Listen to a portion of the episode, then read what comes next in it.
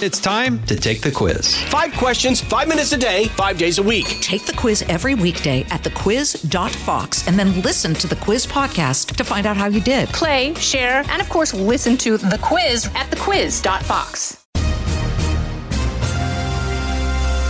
Sunday, July 30th, 2023. I'm Jessica Rosenthal.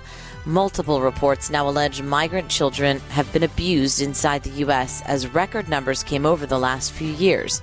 Finding the proper sponsor for many of these kids has been difficult, but the consequences of failing can be horrific. Unfortunately, this is the one thing the administration refuses to do simply return these children safely home. Uh, uh, no effort is made to do that by this administration. Every effort is directed at releasing them into the country as quickly as possible. I'm Ryan Schmelz. A congressional hearing that was out of this world is bringing Congress together. But when it comes to funding the government, Republicans and Democrats are still far apart. There is an increasing likelihood that uh, the government could shut down. This is the Fox News Rundown from Washington.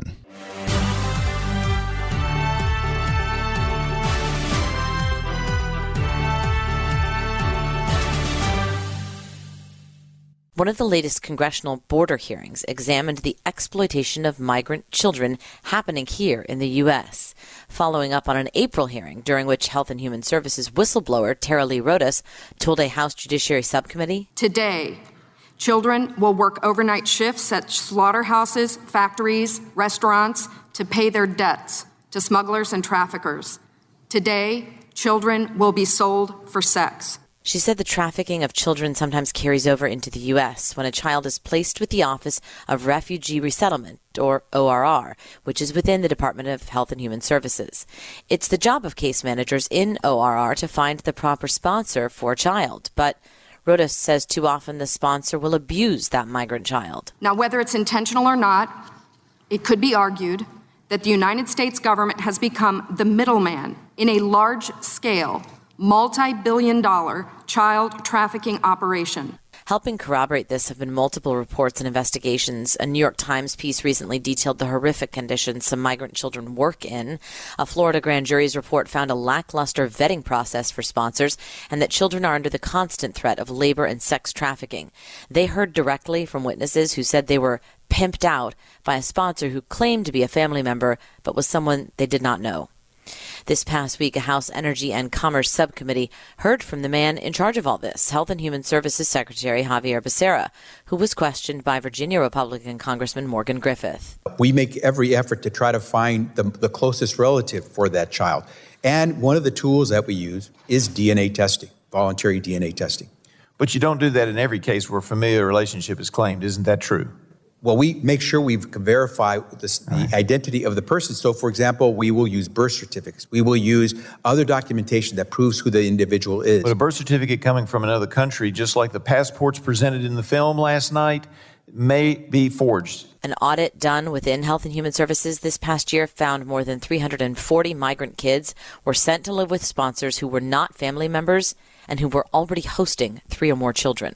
As I understand it, to only about 9% of the uh, children they're releasing into the country have DNA tests to determine whether they have any relationship to the people they're being released to. Tom McClintock is a California Republican congressman and chair of the House Judiciary Subcommittee on Immigration and Security and Enforcement. Uh, uh, they've released about 360,000 unaccompanied minors into the country since since Biden took office. Uh, we've lost contact with 85,000 of them. We don't know what has happened to them. And, and Becerra himself uh, told his staff uh, recently that if, if Henry Ford, uh, he basically compared the, um, uh, the, the, the, the, release of, of these children to an assembly line. And he says, you've got to become more efficient at it. You've got to do it faster. Staffs told us that they're, they're, they're uh, uh, if, if they don't release at least 20% of the UACs in their custody every week, they get dinged. Um, mm. In fact, one whistleblower noticed that, that his child was about to be surrendered to a highly questionable character. She set off a warning, and the result was she was immediately fired.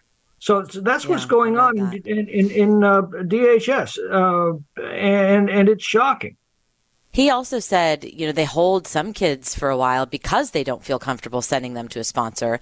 Um, should that number of kids be higher? I, I assume it would. Well, and, and if it that, does grow, if it does grow higher, though, Congressman, if HHS does grow more skeptical about placing children with sponsors, do we then just have a group of floating lost kids in our custody? And, and what then? Yeah, I don't think they care. Uh, uh, what he says and what he does are two very different things.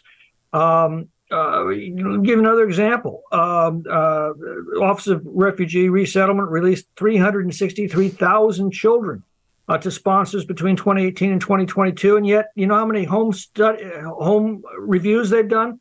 25,000. So that's about 6.8 percent of the cases they actually even look at the home they're releasing these children into. You uh, were the chair of the subcommittee that heard from Tara Lee Rodas back in April, the Health and Human Services whistleblower. Uh, and, and what she said was obviously shocking to anybody that heard it uh, about what was happening to migrant children. Um, she also, though, mentioned not just migrant, like labor, like labor trafficking, but sexual, oh, um, oh, yeah. sexual trafficking, and, and that uh, that that sponsors uh, one 16 year old girl um, said her sponsor would like pimp her out. I, what, when you heard all this testimony and, and you hear and you see, you know, the Florida grand jury report and, and other things, what can be done with, with that? I imagine you would say first secure the border, but what about the kids who are here being abused? Well, it, it's very simple how to stop this. The cartels make an estimated $6 billion a year in human trafficking. Uh, I'm told that's more than they make trafficking drugs these days. The children arrive here deeply in debt to the cartels. Criminal gangs like MS 13 have followed them into our communities to enforce those debts through everything from labor trafficking to sex trafficking. Um, and um, often they're sent here because they're assured of being released in the country. And the Border Patrol officers that I've spoken with all tell me the same thing. If we simply return them safely to their homes, this would stop immediately. The cartels don't give refunds. If you spend $6,000 to send your child north and they're immediately returned, word spreads very quickly. That's a complete waste of money, and this human trafficking would stop immediately. But unfortunately, this is the one thing the administration refuses to do simply return these children safely home.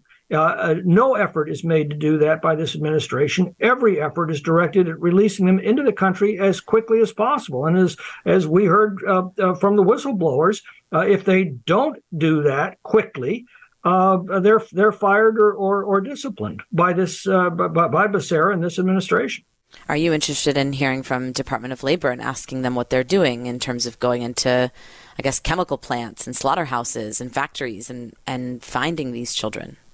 Well, there have been a number of uh, of, of exposés uh, published in various newspapers uh, uh documenting uh, the abuse of these children, uh, and yet the one thing we refuse to do is is to get those children safely home rather than to release them into these circumstances. This and, and this has been going on for some time now, as well since the administration took office. Sounded like in the hearing this past week there was a big focus on DNA testing. A lot of the lawmakers wanted to talk about that, as we referenced earlier in our interview here. Would would you be interested in spending more money on that, or, or if DNA testing needs to expand um, to make sure a child in, in my opinion, right person? In my opinion, all of our attention needs to be turned to getting these children safely home. Uh, rather than traffic them into the United States, uh, uh, you know, if, if they if they a, abandoned child showed up on your doorstep, what would you do? You you you you would you would find out where their home is and get them safely home. You wouldn't take them three doors down the uh, uh, to to to to a to a, a, crack house, but that's in effect what what what our our government is doing. One thing that stuck out, I think, um, and Tara Lee Rodas noted this, and, and others have too over the past several months in immigration related hearings, is that it seems like once a child leaves CBP custody, Border Patrol's done, right? The kids with HHS. And now it's the job of HHS, the, the Office of Refugee Resettlement, to put that kid with a sponsor. Okay, and then they're done with that child. There's no agency, there's no law enforcement, there's nobody sort of keeping track of these kids. I imagine that would be a huge undertaking, but if you're going to do it, if you're not going to send these children back to their home countries and you're going to have them here with sponsors, should there be some more oversight of these children? Well, of course there should be, but again, this this is a problem we have created by by refusing to do the one thing that our common sense demands of us: get the children safely home, find out where they came from, get them safely home. You don't release them to strangers into this country or, or strangers claiming to be family members. Uh, and, and if you are going to do that, you'd better be very, very careful about who you're releasing them to. And of course, we, we aren't because they have this huge volume coming in. And and Becerra is has been making it very clear uh, uh, he really doesn't care about where these kids are placed. Just get them placed. And the fact that we've we've lost track of at least eighty five thousand of them that we've released into this country by by itself is a, a damning figure. But the, the, the whole question is it's not a question of managing the problem. We could end the problem if we simply return the children back to their homes. And that eighty five thousand number, that's where it was clarified that if they reached out to that to that family that had that child and the, the phone wasn't picked up or nobody answered and nobody got back to them that's how we came up with that number of 85,000 that that simply we just couldn't reach those sponsors or families. Correct. They've just disappeared. Congressman before i let you go i don't remember exactly when i heard you say this but you were talking about a family that was murdered outside your district including a 10 month old baby um, that was among the victims and you said that, that the that sheriff yeah. The sheriff there had said that it was a cartel hit, and you were asking, you know, you said that I think FBI Director Wray had said that we're seeing more cartel violence in the country because of what's happening at the border. Do, can you tell us more ab- about what your concern is um, after the murder of that family of six? Well, the cartels follow the migrants into our country. Uh, the, uh, each one of those migrants is indebted thousands and thousands of dollars to the cartels, and the cartels enforce those debts very brutally. Uh, in the case of, of the incident in Goshen in Tulare County, a family of six, uh, ranging from age 72 down to a 10 month old, were all uh, executed uh, uh, by the cartels. Uh, at least that's what the Tulare County Sheriff is telling us. Um, and we're going to see more and more of that. The cartels and and the their related gangs follow the migrants into our country. They have now established a major presence in our cities. The FBI director said as much at the uh, hearing when he appeared before Judiciary a couple of weeks ago. Um, and the question that I have is, how long is it going to be before we start to see the kind of gun battles that have become common in Mexico erupted in in our own cities, particularly?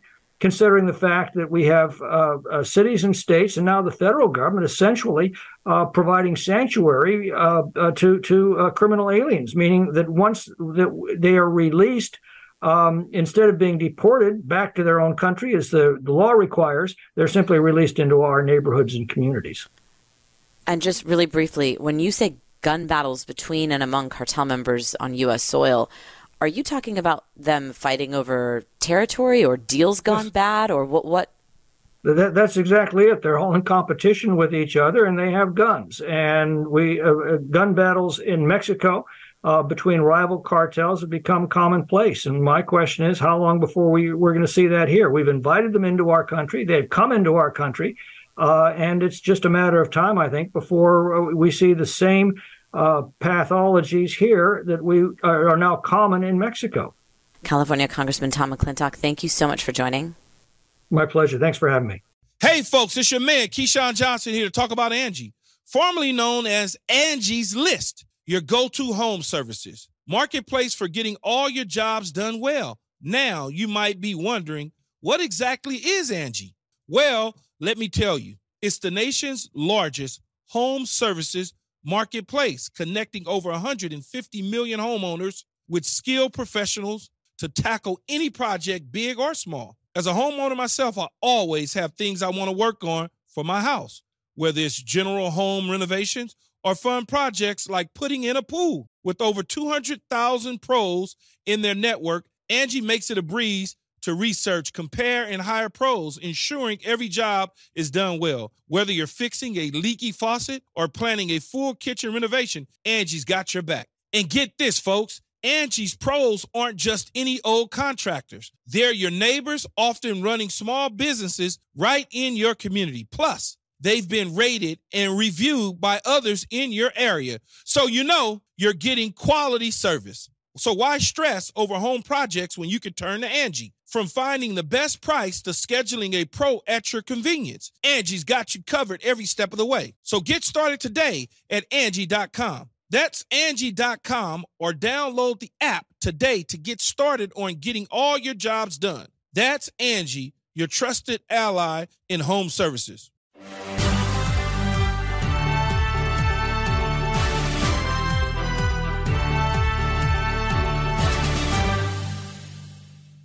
Congress is officially in recess until September, but there will be plenty of work for lawmakers to address when they return. As a sometimes testy appropriations process leads to plenty of disagreement, both parties united around one of the nation's longest tenured public servants after a concerning moment at a weekly press conference caused Republican Minority Leader Mitch McConnell to leave the podium, later returning before the press in an attempt to make light of the situation. Well, the president called to check on me. I told him I got sandbagged. On the House side, it is now officially in the congressional record. A whistleblower named David Grush testified that non human spacecraft are likely on planet Earth. Do you believe that our government is in possession of UAPs? Uh, absolutely, based on interviewing uh, over 40 witnesses over four years. And, and, and where? I know the exact locations, and, and, those locations were provided to the Inspector General. The former head of an unidentified aerial phenomena task force made a number of groundbreaking comments, from saying there are non human biologics recovered with the UAPs, that the government has UAP documents dating back to the 1930s, and that humans have been injured by them. A bill to fund the military could include legislation to declassify documents related to UAPs, but the question remains if Congress can make a deal. Well, the question right now is how they get the two bills together. Uh, I mean, the Senate bill obviously takes care of a lot of the policy issues on the Republican side uh, that uh, Democrats just did not like. Fox's senior congressional correspondent, Chad Pergram. You know, there was all these cultural issues, uh, issues about transgender surgery, uh, abortion that came out of the House bill. You have to remember that the original House bill passed the Armed Services Committee 58 to 1. So, why bipartisan support? That bill veered wildly to the right in order to appease House conservatives. And you even have some House conservatives who might like those policies realize that that could jeopardize the passage of the bill. So, that's why they are saying, okay, we're going to moderate this in the Senate, and uh, and the real decision making is going to be what does it look like when you have a distinct House bill and a distinct Senate bill. And you might remember a few weeks ago, Chip Roy, the Republican congressman from Texas, he said it better look a lot more like the House bill than the Senate bill when it comes back. I don't know that that's necessarily going to be the case. And what can Kevin McCarthy, the Speaker of the House, accept on that front? If he takes a bill that you know veers a little more to the left. Frankly, uh, you know, as we always say, this will be about the math. They could certainly get the bipartisan math on this to work, but it would take a cocktail of Democrats and Republicans. But what does that do? Potentially undercutting Kevin McCarthy. Uh, you know, Chip Roy said, uh, you know, look at the votes on the debt ceiling bill, where you had more Democrats voting for that bill than you did Republicans and that's something that really ticked off uh, the Freedom Caucus, Chip Roy, I mentioned earlier, and uh, how many times can Kevin McCarthy go to that well? And kind of moving on here, uh, I think while the NDAA has seen some partisanship, particularly in the House, one thing we saw with a lot of bipartisanship this week in, in on the House side was this hearing related to UAPs. You know First of all, was there anything from this hearing that stood out to you? Because I know there were a number of moments, but what stood out to you, and why do you think this has become such a bipartisan issue for Congress? Just the fact that they had a hearing talking about this in such frank terms, where there was conversation from otherwise credible people about things. These are former Navy and Air Force aviators who had seen very strange things in the skies. Uh, from a whistleblower, David Grush, who said that there was evidence of something that was of uh, non human but organic origin. Uh, you know, I-, I thought one of the more interesting moments was Eric Burlison, who's a Republican congressman from Missouri who said that uh, some of the detail, he said this before the hearing, from David Grush was so specific and so concrete. He said that I think the public deserves to hear this. And, and you know, Burlison, he's from Missouri. He says, you know, this is the show me state. I'm a bit of a skeptic. Uh, so, you know, he came into this with a little bit of a skeptical eye. He did ask if there were, you know, people coming from other, you know, planets or someplace else, if they were so advanced and it crashed here, if they're so advanced, how could they manage not to get away? You know, I mean, I think that's a fair question.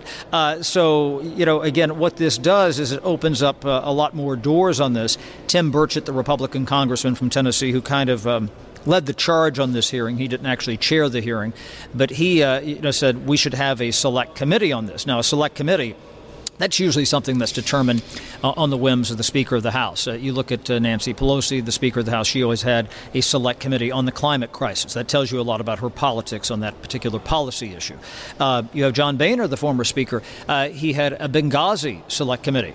A select committee would have the ability to subpoena witnesses, have depositions, and most importantly, probably when you're dealing with something of this importance, that they would have access to what they call here on Capitol Hill a SCIF a secure, compartmentalized facility where they could take some of these depositions, review materials, photographs, maybe video of stuff that is classified, and then be able to dig in. And that was something that vexed uh, Tim Burchett and some of the other members, is that they just don't have the proper security protocols and clearances. Some of those members who are most interested in this, uh, the House Intelligence Committee held a hearing last year, and obviously they do have the right clearances and facilities to review some of those materials, but it's far from clear if this is something that Kevin McCarthy McCarthy uh, would want to uh, uh want to commit to a, a, select committee. In fact, he is a bit of a skeptic. He said a couple of weeks ago that if there were UFOs, he thought that the Defense Department would ask for more money.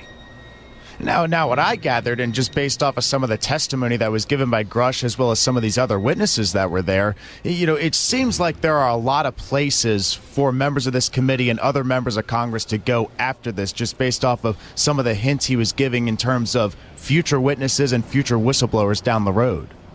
Yeah, there's a lot more uh, ground to plow on this, frankly. I mean, you could talk about you know what the military is seeing. Uh, Tim Burchett talked about trying to get provisions in the FAA bill, which they just passed in the House, uh, to give uh, commercial pilots and civilian pilots uh, the ability to report and document what they see. Uh, that's something that was put into the defense policy bill last year. Uh, you know, so yes, there, there's a lot more to do on that. And Tim Burchett has also talked about the possibility of holding public field hearings. He and some others, they went to uh, an Air Force base in Florida in the Panhandle, and they said that they were, this is their side of the story, supposed to look at some of this doc, uh, some of these classified documents and photographs and talk to some of the pilots were denied access. Uh, Anna Paulina Luna, a Republican from Florida, said that they even got into a, an argument with the base commander over this. So maybe they have field hearings and, and you know go to some of these bases. And Jared Moskowitz, a Democrat from Florida who's been interested in this subject, uh, said you know we'd want to go to uh, uh, you know Groom Lake in Nevada, so-called Area 51, uh, Wright Patterson Air Force Base, just outside of Dayton, where you know, dating back to the 50s, there have been rumors, and I know this because I grew up in Southwest Ohio. Rumors that they had the quote little green men at Wright Patterson Air Force Base in Dayton. I don't know, but those are two military installations that have always been associated with uh, you know what the government may have and what they don't have. And the bigger macro picture here is that maybe the government, if if it's just not UFOs, what else are they? Covering up. And I think that some of the members, uh, regardless of whether they're disposed to believe in UFOs or not, they're more concerned about that issue of transparency. And I believe Burchett described that general as one of the most arrogant generals he's ever dealt with. Um, but it looks like they're getting a little bit of a hand from Leader Schumer as the Senate's been working on this strongly bipartisan piece of legislation that would declassify a lot of information related to UFOs. And it looks like it's just a matter of when, not if, this, this becomes law. And ultimately, we have a system for declassifying a significant amount of documents related to this. Well, you know, they would set up a separate, uh, a separate office uh, to declassify some of these materials. Uh, there'd probably be a fight over what is being declassified and whether or not it's appropriate. And then again, as we said in our conversation a couple of minutes ago, if they put that into the defense bill, uh, is that something that stays in when it goes back to the House and when they try to merge these bills together? And is that enough for somebody like Tim Burchett to vote for the bill, uh, you know, on that alone because it addresses one of his policy priorities? And kind of moving on here, I think we should probably address what happened to Leader McConnell this week, where, you know, I was at this press conference. He comes to the podium, he begins talking about the National Defense Authorization Act and wanting it to be bipartisan, and then he pauses for about 20 seconds before he's helped away from the podium by his fellow senators. What did you make of that, Chad, and, and where, what, what, what does this mean ultimately? It, it, ultimately means that there's questions about the health of uh, the Senate Minority Leader Mitch McConnell. Uh, he has had some health issues before. You know, he suffered from polio when he was just a young, a young child. Uh, he had this fall at a Washington hotel over the winter, and he hit his head. He had a concussion. He was out about six, seven weeks. Uh, and, and, when you talk to uh, fellow senators and people here on Capitol Hill, they don't believe that Mitch McConnell is quite the same, and that, that's a frank assessment here. I've been told that uh, Mitch McConnell uh, has kind of informally uh, deferred to the uh, minority whip. John Thune of South Dakota, that there's some things that are being handled by him. Other senators have observed this, that previously everything was handled by McConnell. The other side of this is that you have Mitch McConnell, and I'm told at the meeting uh, that they had, the luncheon meeting, the usual midweek luncheon meeting that they always have just before he fell ill, uh, was at the top of his game. He was rattling off facts and figures with no problem whatsoever. This was not an issue for Mitch McConnell, and then he just had this this attack. Um, Mitch McConnell, he is 81 years old time is undefeated. I think that you you know you might see an effort now, a more serious effort by some Republicans to scrutinize whether or not he is the right person uh, to continue to lead uh, the Republican conference. Uh, don't forget that he had a leadership challenge uh, late last year from Rick Scott. Didn't come close uh, to uh, knocking off Mitch McConnell there, but you know that's the way these these things start. And, and you know we're having a lot of conversations about age with you know members of Congress right now. Certainly Dianne Feinstein. We certainly have had this conversation about, uh, you know, President Biden to a lesser degree with former President Trump, and even somebody younger, uh, but, but he suffered a stroke, John Fetterman, uh, you know, the Democratic senator from Pennsylvania. So health is always one of these issues. And the interesting thing, Ryan, is that members, especially in the Senate, when there's a question of health, they close ranks because there's only 100 of them. There they all go, but for the grace of God. And they are always very reluctant to try to you know, kick somebody out the door or, you know, be perceived that maybe, you know, there's footsteps coming up behind somebody, or say that that person should go or should retire or resign because they don't want to be put in that position. And people say, well, what can we do about this? Could we you know, get rid of them. The only way to get rid of somebody in the Senate is expulsion. That takes a two thirds vote, so that's not going to happen. And as long as somebody, even someone like Senator Fetterman, who had these health problems, mental health issues, uh, very early in his Senate career, just a few weeks, he's there for six years. And if he wants to stay, whether he wants to show up or not, or has other health issues or anybody else, the, you know, you're stuck with Senator Fetterman, regardless, or anybody else, regardless of what their health concerns might be. And I think one thing that's not really getting talked about too much here is that McConnell did come back to this press conference and he took all the questions from the press. And, and one of the even more than he usually does. Yeah, exactly. Exactly. Exactly. Yes. Eh, and one of the questions he was asked was about this idea of, of impeachment inquiries being floated by House Republicans. McConnell did not seem too thrilled about that idea politically and also what it can mean for, for how Congress operates. But, you know, it does seem like there are a number of House Republicans, including Speaker McCarthy, who are floating this idea of an impeachment inquiry into President Biden. Obviously, Alejandro Mayorkas has been facing these threats of, of impeachment for some time now. Impeachment might ignite the GOP base, uh, but it might not work in some of these swing districts in the House. Uh, we don't know that they would even have the votes to impeach someone, let alone launch a formal impeachment inquiry. You have to vote on that in the House. A lot of people think uh, if they do go down that impeachment road, for sure the Republicans lose control of the House. Now we say this, you know, we're about 18 months out from the from the 2024 election, so who knows? But you know, it does put this onus on the Senate as well. Would they have a trial? Uh, would uh, the majority leader Chuck Schumer just put this aside? I mean, I mean, parliamentarily, you have to flush this somehow. You have to deal with it, whether or not you just say, "Okay, we're not going to consider this," which is the Senate's right, and just dismiss this, or do they kind of go through some very uh, basic uh, machinations about this? And I don't know. Would they have a trial? You know, uh, there are weird scenarios out there, Ryan. Would they say, "Yes, let's have a trial," and actually? You know, show the Republicans that there's no there there. I don't know. Call their bluff. I, I mean, you know, anything is possible in these circumstances. and, and all this is going on while we are waiting on Congress to figure out a way to fund the government before a September 30th deadline. Uh, I guess we can touch on appropriations, where we kind of stand right now, and what we can kind of expect when Congress comes back for that September marathon. Yeah, that's what they have to do, and it's not going to be a marathon, it's going to be a sprint. Uh, the fact that they only have a couple of weeks to fund the government, there is an increasing likelihood that uh, the government could shut down. Uh, Bob Good, the conservative representative from Virginia, said it's not a bad thing if they actually have a government shutdown. He said it doesn't really affect uh, people that much. Uh, so maybe you have some of these conservatives who are willing to go down that road.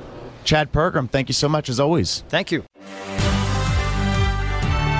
That'll do it for this weekend's Fox News Rundown from Washington. Coming up this week, one of Hunter Biden's business partners is set to meet with Congress, and who's in and who's still yet to qualify as the GOP presidential candidates push to make the first debate hosted by Fox News. For now, I'm Ryan Schmelz from Washington.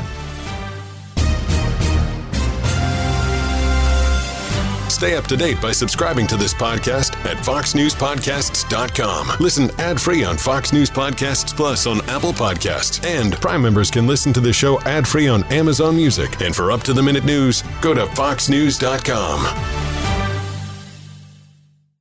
From the Fox News Podcasts Network. I'm Ben Domenech, Fox News contributor and editor of the Transom.com daily newsletter, and I'm inviting you to join a conversation every week. It's the Ben Domenech Podcast. Subscribe and listen now by going to foxnewspodcasts.com.